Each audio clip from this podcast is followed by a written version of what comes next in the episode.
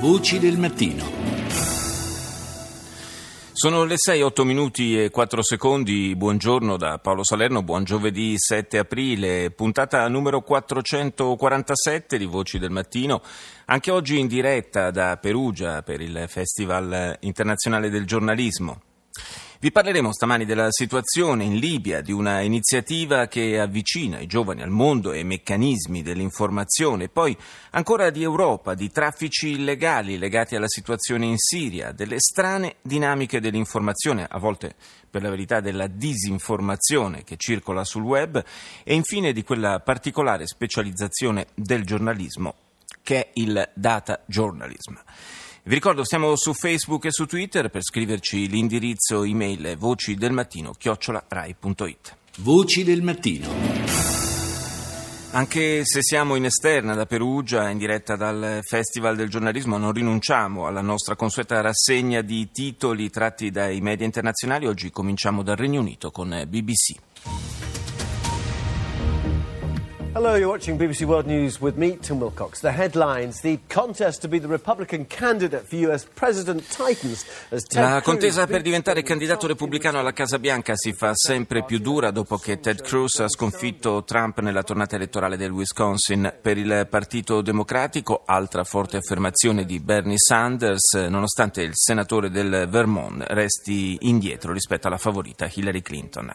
La polizia svizzera ha perquisito la sede europea della UEFA dopo che il suo ex segretario generale Gianni Infantino è stato accusato nelle rivelazioni dei Panama Papers di avere siglato accordi con uomini d'affari accusati di corruzione.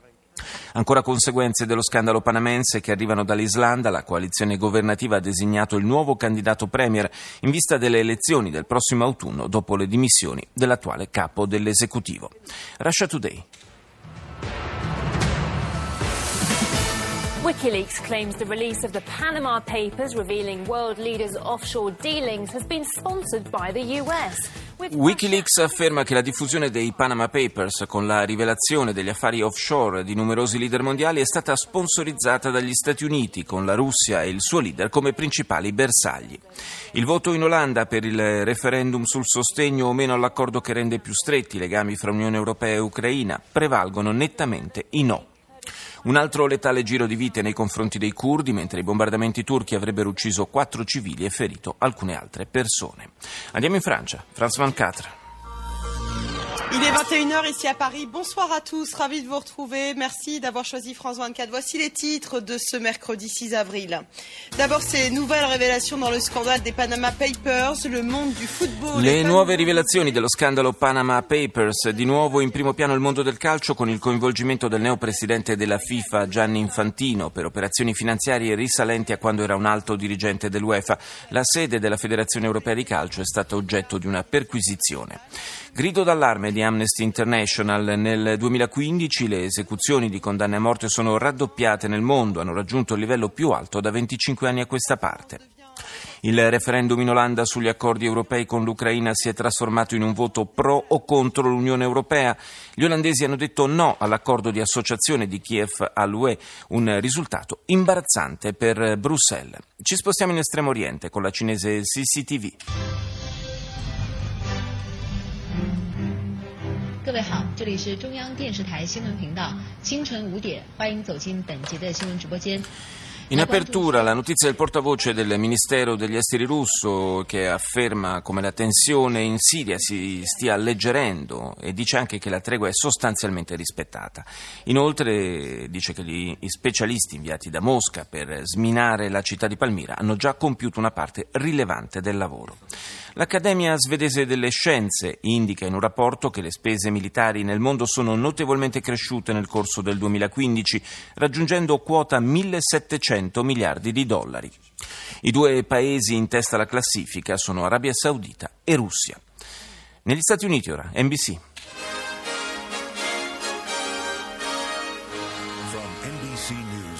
Headquarters in New York, Tonight, campaign shakeup. Trump and Clinton on the ropes as Cruz and Sanders scored. Stravolgimenti nella campagna elettorale, Trump e Clinton impegnati in campagna elettorale appunto nelle eh, sedi delle prossime primarie, Cruz e Sanders intanto ottengono altre importanti vittorie, ma riusciranno, si chiede a NBC, a raggiungere i candidati in testa? La prossima tappa è New York e la competizione si fa sempre più aggressiva. Uscirne vivi, un soccorso frenetico ripreso da telecamere mentre esplode un incendio fuori controllo in Oklahoma. L'evacuazione dell'area arriva appena in tempo.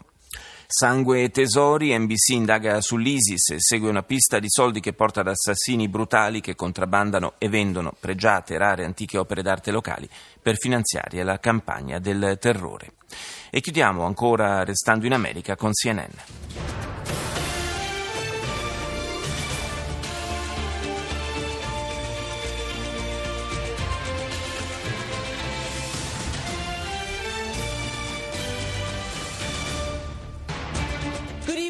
Everyone, and welcome to the program from Place de la Bourse, where Belgians have come to mourn the victims and. Come avete sentito la, l'apertura della CNN in diretta dal Belgio, da Piazza della Borsa, eh, prevede una esclusiva intervista al premier belga dopo gli attentati di Bruxelles. Charles Michel riferisce sullo stato delle indagini in corso, sui successi e sui fallimenti nella lotta al terrorismo, sulla cattura del sospetto attentatore di Parigi, Salah Abdeslam, riafferma che la priorità per la polizia belga è quella di condividere le informazioni di intelligence attraverso una sorta di CIA europea. Si parla poi anche su CNN del successo ottenuto ieri nelle votazioni in Wisconsin dal candida- candidato repubblicano Ted Cruz, in netto vantaggio sul favorito Donald Trump e di quella altrettanto evidente di Bernie Sanders su Hillary Clinton in campo democratico. Voci del mattino. Come annunciato nel sommario parliamo ora di Libia e do il buongiorno al nostro primo ospite di oggi che è Giuseppe Acconcia, ricercatore dell'Università Bocconi ed esperto di mondo arabo. Buongiorno Acconcia. Buongiorno. Dunque, ci sono degli sviluppi eh, certamente positivi che vanno registrati per quanto eh, riguarda il, i progressi fatti dal governo che dovrebbe riportare eh, l'unità eh, nel Paese. Eh, sono dei progressi che almeno nella eh, rapidità con cui si stanno dipanando un po' sorprendono perché eravamo rimasti in una, in una, situazione quasi di, di impasse e poi all'improvviso questa forzatura di far arrivare il premier Sarraci e il, il governo a Tripoli sembra aver impresso una svolta.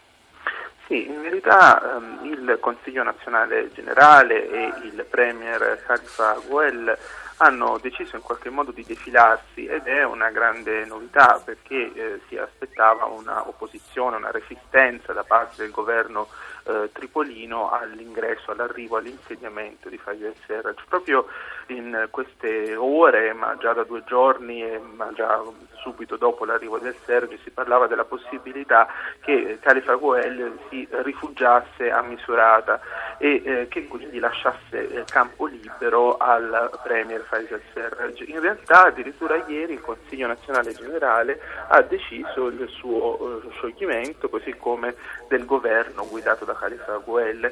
Eh, a questo punto è evidente che eh, in Libia ci sono tre poli, che è la città di Tripoli prima di tutto, che ormai sembra, dove ormai sembra consolidarsi Faisal Serraj e il suo governo composto da 30 ministri e voluto dalle Nazioni Unite. E poi la città di Misurata dove eh, si sono rifugiati alcuni esponenti del CNG, lo stesso Khalifa Well dovrebbe trovarsi a Misurata e poi la città di Tobruk dove eh, rimane in sella il, il generale Khalifa Haftar e bisogna vedere in questo contesto quale sarà il ruolo di Haftar che è sempre l'autoproclamato capo delle forze armate della Cirenaica, della zona di Tobruk e evidentemente nel futuro di Haftar che si racchiude la possibilità di al-Serraj di continuare oppure no in questo esperimento di governo unitario.